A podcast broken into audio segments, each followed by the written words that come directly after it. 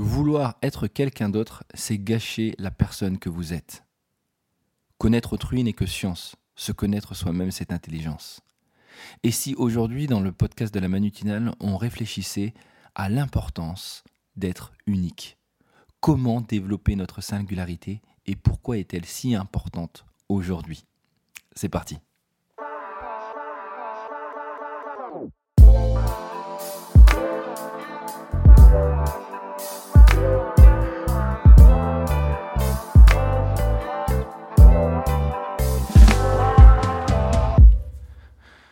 peut-être la chose la plus compliquée à faire aujourd'hui. Pourquoi? Par le biais des standards, le biais des exemples, le biais des rôles modèles, nous cherchons tous en fait à ressembler à quelqu'un. Et pourtant, notre force véritable se trouve en nous, se trouve dans notre singularité, se trouve dans le fait tout simplement d'être unique. Unique, c'est le nom de l'ouvrage d'Alexandre Pachulski, un doctorant spécialisé en intelligence artificielle en fait qui a écrit un livre sur le sujet. Et ce livre, eh bien, il m'a donné une, une belle claque. Il m'a donné une belle claque. il m'a mis même une belle claque, j'ai envie de vous dire. Pourquoi? Parce que tout simplement, il m'a amené à me reconcentrer sur moi-même et surtout à comprendre d'où venait en fait le fait d'être unique et comment on pouvait le travailler. Alors, dans ce podcast, je vais essayer de vous expliquer un petit peu ce que j'ai trouvé d'intéressant dans le livre et je reviendrai avec vous sur les bienfaits ou du moins les avantages que j'ai trouvés à celui-ci. Alors à l'intérieur, il passe par plusieurs euh, époques de notre vie dans lesquelles en fait on doit travailler notre singularité. Dans un premier temps, il nous parle bien sûr d'éducation. Connaître autrui n'est que science. Se connaître soi-même, c'est intelligence. C'est de là au-dessous. En fait, le premier but que l'on devrait avoir, c'est de se connaître soi. Parce que tout simplement, la plupart du temps, en fait, on cherche à se connaître par les connaissances que l'on va nous donner, par ce que les gens nous disent, par ce que les autres font, mais jamais par nous-mêmes. C'était Boris Vian qui disait Je ne veux pas gagner ma vie, je l'ai déjà. L'éducation en fait qu'on reçoit ne devrait tourner au fait au cours qu'autour d'une chose, c'est-à-dire nous aider à savoir qui nous sommes pour tracer les chemins de notre réalisation. Parce que vouloir être quelqu'un d'autre, c'est gâcher la personne que vous êtes. Alors, ça vient de Kurt Cobain. En fait, la singularité est ce qui nous rend unique, en fait. L'important, c'est pas ce qu'on est à la naissance, mais la façon dont on grandit par la suite. Alors, pour vous donner la référence, c'est un peu Dumbledore d'Harry Potter. Qu'est-ce que je veux dire par là? Eh bien, c'est assez simple. Vous n'êtes pas figé dans le cadre dans lequel vous naissez, et c'est vous qui allez pouvoir en fait choisir la route que vous souhaitez. Alors oui, c'est beau hein, dans la pensée, mais après, bien sûr, on a des problèmes sociaux, on a euh, des codes qui vont peut-être faire que ça va être plus compliqué, mais c'est possible. En fait, il faut passer d'une mentalité fixe à une mentalité de développement. Pour ceux qui ont déjà lu Carol Dweck, c'est tout simplement réussir à passer euh, d'une mentalité figée à une mentalité en mouvement, c'est-à-dire être capable de comprendre, d'accepter, de critiquer, de remettre en question. La singularité, en fait, c'est une construction, pas un construit. C'est quelque chose que l'on peut faire évoluer toute notre vie et non quelque chose de figé qui nous est attribué à la naissance. Nos résultats, si on y pense bien, ne donnent qu'une photographie à un instant donné de nos capacités. Alors il y a une phrase que vous avez sûrement déjà entendue dans de nombreux livres, mais qui résume assez bien cette pensée, c'est qu'il faut agir de la façon dont on voudrait être, et bientôt, nous serons la façon dont on agit. D'accord Alors il y a peut-être une question qui, euh, est horrible et sur laquelle euh, Alexandre Pachulski s'arrête et qui peut complètement en fait euh, casser notre dynamique, en fait surtout aujourd'hui qui ne veut rien dire. Qu'est-ce que tu fais dans la vie? Alors tout le temps, on est obligé en fait de se définir par ce que l'on fait et non pas par ce que l'on est. Si on y pense bien, je vais vous poser une question, vous allez voir ça. Alors aujourd'hui, on est en confinement, donc c'est un peu différent, mais essayez de prendre une journée classique, reprenez l'ensemble des actions de la journée et regardez combien il y a eu de vous différents en fait. C'est-à-dire combien de, facettes de votre personnalité vous avez eu avec des personnes différentes, alors que ce soit au téléphone, que ce soit au travail, que ce soit avec votre famille. Combien de fois vous avez été quelqu'un d'autre en fait Alors, ce qui est quand, quand je vous dis ça, vous allez me dire oui, mais Manu, on est obligé d'être quelqu'un d'autre. Oui, mais la vraie question à vous poser, c'est comment vous pouvez le faire sans être capable, en fait, euh, de vous perdre dans ce que vous faites. On a tous besoin, en fait, de notre élément, le point de convergence, en fait, entre notre passion et notre talent naturel. C'était Ken Robinson qui disait ça. Il n'y a qu'un seul succès dans votre vie, c'est d'être capable de passer sa vie à sa manière. Une, euh, alors on est toujours dans l'éducation, une des grandes choses que l'école ne nous apprend pas, c'est qu'on apprend mille choses dans notre jeunesse, mais on n'apprend pas grand-chose sur la manière dont on fonctionne. Et c'est souvent l'un des plus grands problèmes que l'on a. C'est-à-dire que si vous regardez bien, on acquiert des connaissances qu'on va euh, mettre par couche dans notre cerveau. Par contre, on n'apprend pas à comprendre comment l'on fonctionne, que ce soit en termes émotionnels ou à savoir réellement ce qui est bon pour nous et ce qui est important à nos yeux. C'était euh, Howard Gardner qui expliquait qu'il y avait plusieurs types d'intelligence en fait dans la manière d'être. Parce que souvent on vous dit mais t'es pas intelligent. Non, c'est faux. Il y a l'intelligence linguistique, celle qui vous fait comprendre les mots et les nuances de sens, ce qui vous permet d'exprimer ce que l'on pense. L'intelligence logique et mathématique, celle qui vous permet de résoudre les problèmes abstraits de nature logique ou mathématique. L'intelligence spatiale, celle qui vous permet d'établir des relations entre des objets dans l'espace. L'intelligence intrapersonnelle, celle qui permet de comprendre les autres, de communiquer et d'anticiper certains de leurs comportements. On va dire que ça, ça, ça va être lié à l'empathie. L'intelligence corporelle kinesthésique, donc c'est prendre le contrôle du mouvement du corps. On peut penser à des danseurs. L'intelligence musicale, percevoir et créer des rythmes et des mélodies et comprendre ce que veut dire le mot harmonie. Alors je ne sais pas si entre vous il y a des, des, musiciens, mais un musicien et quelqu'un qui n'est pas musicien, c'est toujours assez drôle parce que pour lui tout paraît simple et euh, pour la personne qui ne fait pas de musique, c'est hyper compliqué. Et puis ensuite l'intelligence naturaliste qui permet de classer les objets et de les catégoriser. Alors quand on regarde ça en fait, on se rend bien compte que on a tous une forme d'intelligence. Donc ça veut dire qu'on on est tous intelligents. Il n'y a pas de gens bêtes il y a juste des gens qui ont des intelligences qui ne sont pas vues par les autres au moment ou dans le cadre dans lequel ils sont. Alors, il faut retenir, il faut retenir une chose en fait, c'est que souvent, il va falloir en fait euh, réfléchir à l'intelligence que l'on a, mais c'est surtout que ce n'est pas la seule chose. Quand on rencontre des gens, par contre, euh, je pense que c'était le petit prince qui disait ça, voilà mon secret, il est très simple, on ne voit bien qu'avec le cœur l'essentiel est invisible pour les yeux. En fait, pour aller à la découverte de ce qui nous rend unique, ce n'est pas seulement en fait reconnaître en soi une aptitude ou un fonctionnement différent, c'est affirmer ses goûts, ses envies, ses aspirations, qui ne sont pas ceux valorisés au sein de la société. Eh oui, et je répète cette phrase, ces aspirations qui ne sont pas ceux valorisés au sein de la société. Il va falloir en fait aller au-delà du rêve pour que les choses deviennent possibles. D'accord? Alors, à l'intérieur, il nous parle aussi de comment découvrir ses talents, en expliquant la phrase d'Albert Einstein en disant que euh, c'était Einstein qui disait Je n'ai aucun talent particulier, je suis juste passionnément curieux. L'une des clés pour découvrir notre singularité, c'est d'arriver à déceler ses aptitudes lorsqu'elles se révèlent. En fait, euh, parfois, on, a des aptitudes, alors il faut le savoir aussi, je vais, être un peu schizophrène, on peut aussi avoir parfois des aptitudes ou des qualités qui ne nous rendront pas euh, heureux ou qui ne nous rendront pas singuliers. Alors je, je, pense que vous connaissez tous Serge Gainsbourg. Serge Gainsbourg était un artiste de talent, d'accord? Pourtant, il n'a pas répondu à ses aspirations puisque son but, enfin son souhait dans la vie aurait été de voir ses peintures euh, être vendues et, de, et ne vivre que de son art. Alors comme quoi, parfois, ce n'est pas le talent qui est lié avec l'aspiration. Notre singularité, c'est notre façon unique de voir le monde et qu'elle réponde réellement à ce que l'on souhaite. D'accord? Alors, après, il y a un autre problème aussi dans la manière d'être unique, c'est qu'en fait, si on y pense, c'est qu'on est, euh, transformé dès notre jeunesse. Les enfants naissent tous artistes, mais la difficulté, c'est qu'ils le restent. D'accord? De Pablo Picasso. Notre prisme personnel est une affirmation de notre singularité, une façon unique de voir le monde. En fait, elle permet souvent de voir quelque chose que les autres n'ont pas vu. Si vous, si vous connaissez la série Seinfeld, alors c'est euh, avant How Met Your Mother, avant Friends, c'est une série qui est sortie dans les années 80, qui allait complètement euh, à contre-courant en fait des séries qui étaient à la mode euh, à l'époque. Donc c'est des séries d'amour alambiquées, vous savez où ça va dans tous les sens. Et lui, il est arrivé avec une série en fait un show où on parlait de rien. En fait la, la banale vie de trentenaire new-yorkais.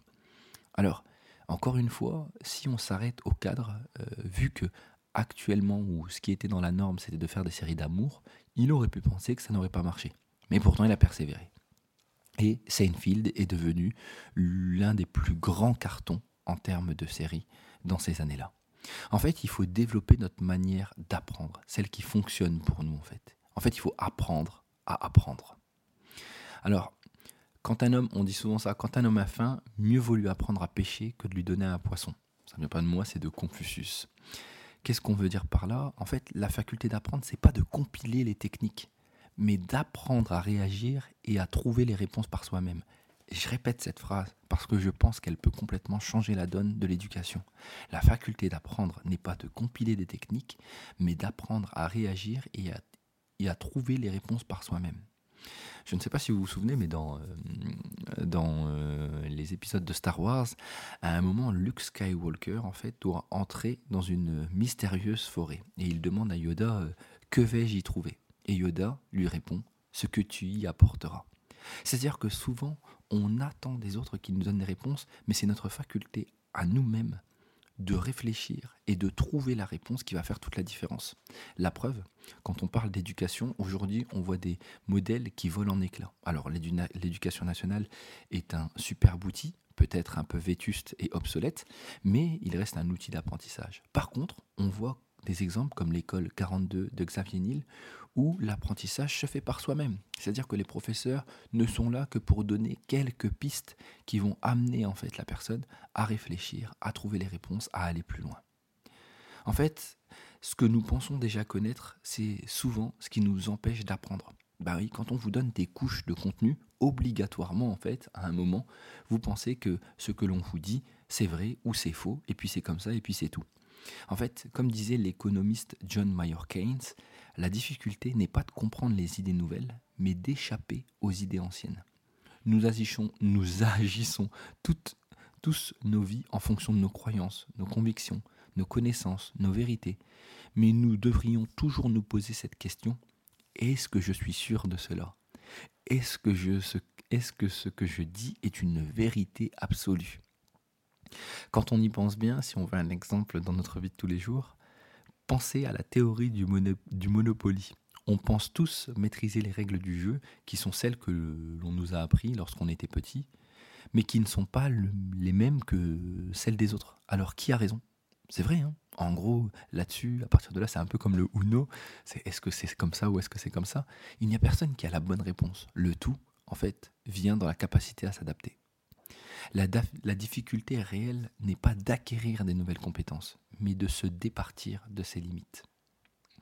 Alors, comment on fait pour euh, retrouver notre liberté? Eh bien, c'est simple, il faut identifier, essayer de comprendre d'où elles viennent et pourquoi on agit comme on le fait.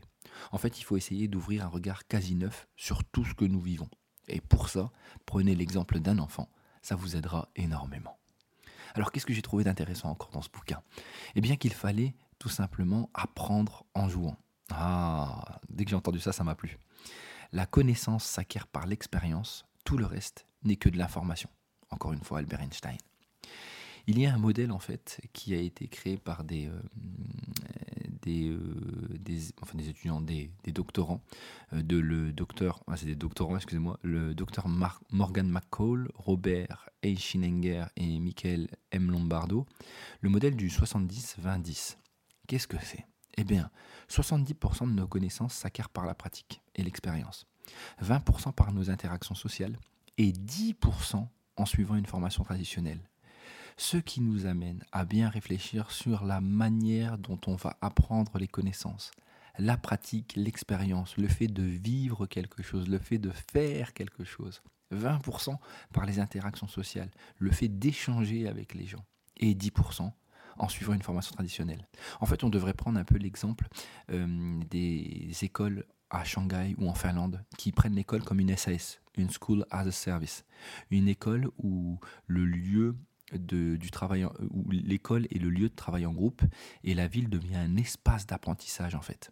Alors ça veut dire quoi? Bah Pourquoi ne pas imaginer les cours de littérature dans une librairie? En fait, essayer de faire vivre le cours plutôt que juste donner le contenu. Alors il faut se dire aussi une chose, et c'est ce qui arrive souvent à l'école, c'est que lorsqu'on se conditionne pour vivre quelque chose de compliqué, cela le devient. L'inverse est tout aussi vrai. Pour apprendre à faire quelque chose, pourquoi ne tout simplement pas se laisser, se lancer et le faire?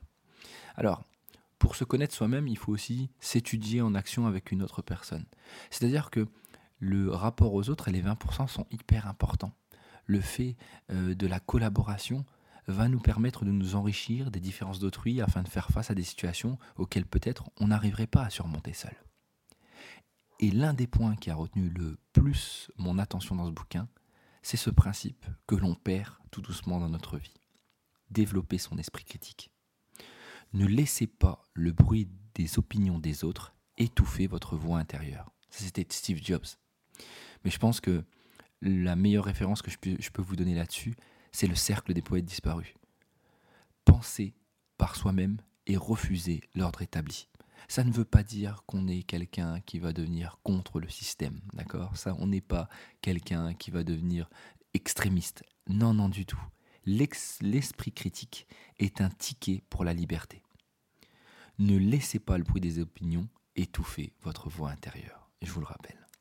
Alors, là-dessus, quand on développe son esprit critique, il va aussi falloir discerner le vrai du faux.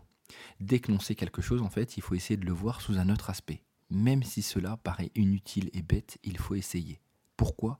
Parce que tout simplement, en fait, le meilleur moyen de se fermer à l'esprit critique, c'est de penser que l'on sait. Penser, c'est dire non. D'accord? Dès que l'on croit quelque chose, il faut essayer de l'observer sous un autre point de vue. Si vous regardez bien, euh, le, film est un peu vieux, euh, mais vous devriez connaître, je pense, les films euh, Le Grand Blond avec une chaussure avec Pierre Richard, vous savez, où il comprend toujours l'inverse de ce qu'on lui dit, où il a une manière de faire qui est complètement différente des autres personnes, ce qui amène à une interprétation ridicule erronée due à des fausses informations. Et pourtant, ça marche. En fait, ce qu'il faut se dire, c'est que l'information est facilement disponible. L'enjeu aujourd'hui, c'est plus d'y accéder, mais d'apprendre à se poser les bonnes questions. Aujourd'hui, tout le monde, tout le monde, tout le monde peut apprendre tout sur tout. Mais est-ce que tout le monde a la capacité de pouvoir réfléchir différemment sur les sujets C'est là où peut-être on peut trouver notre singularité.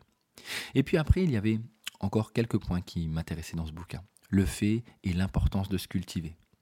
Peu importe ce qu'on pourra vous dire, les mots et les idées peuvent changer le monde. C'est beau, hein ouais.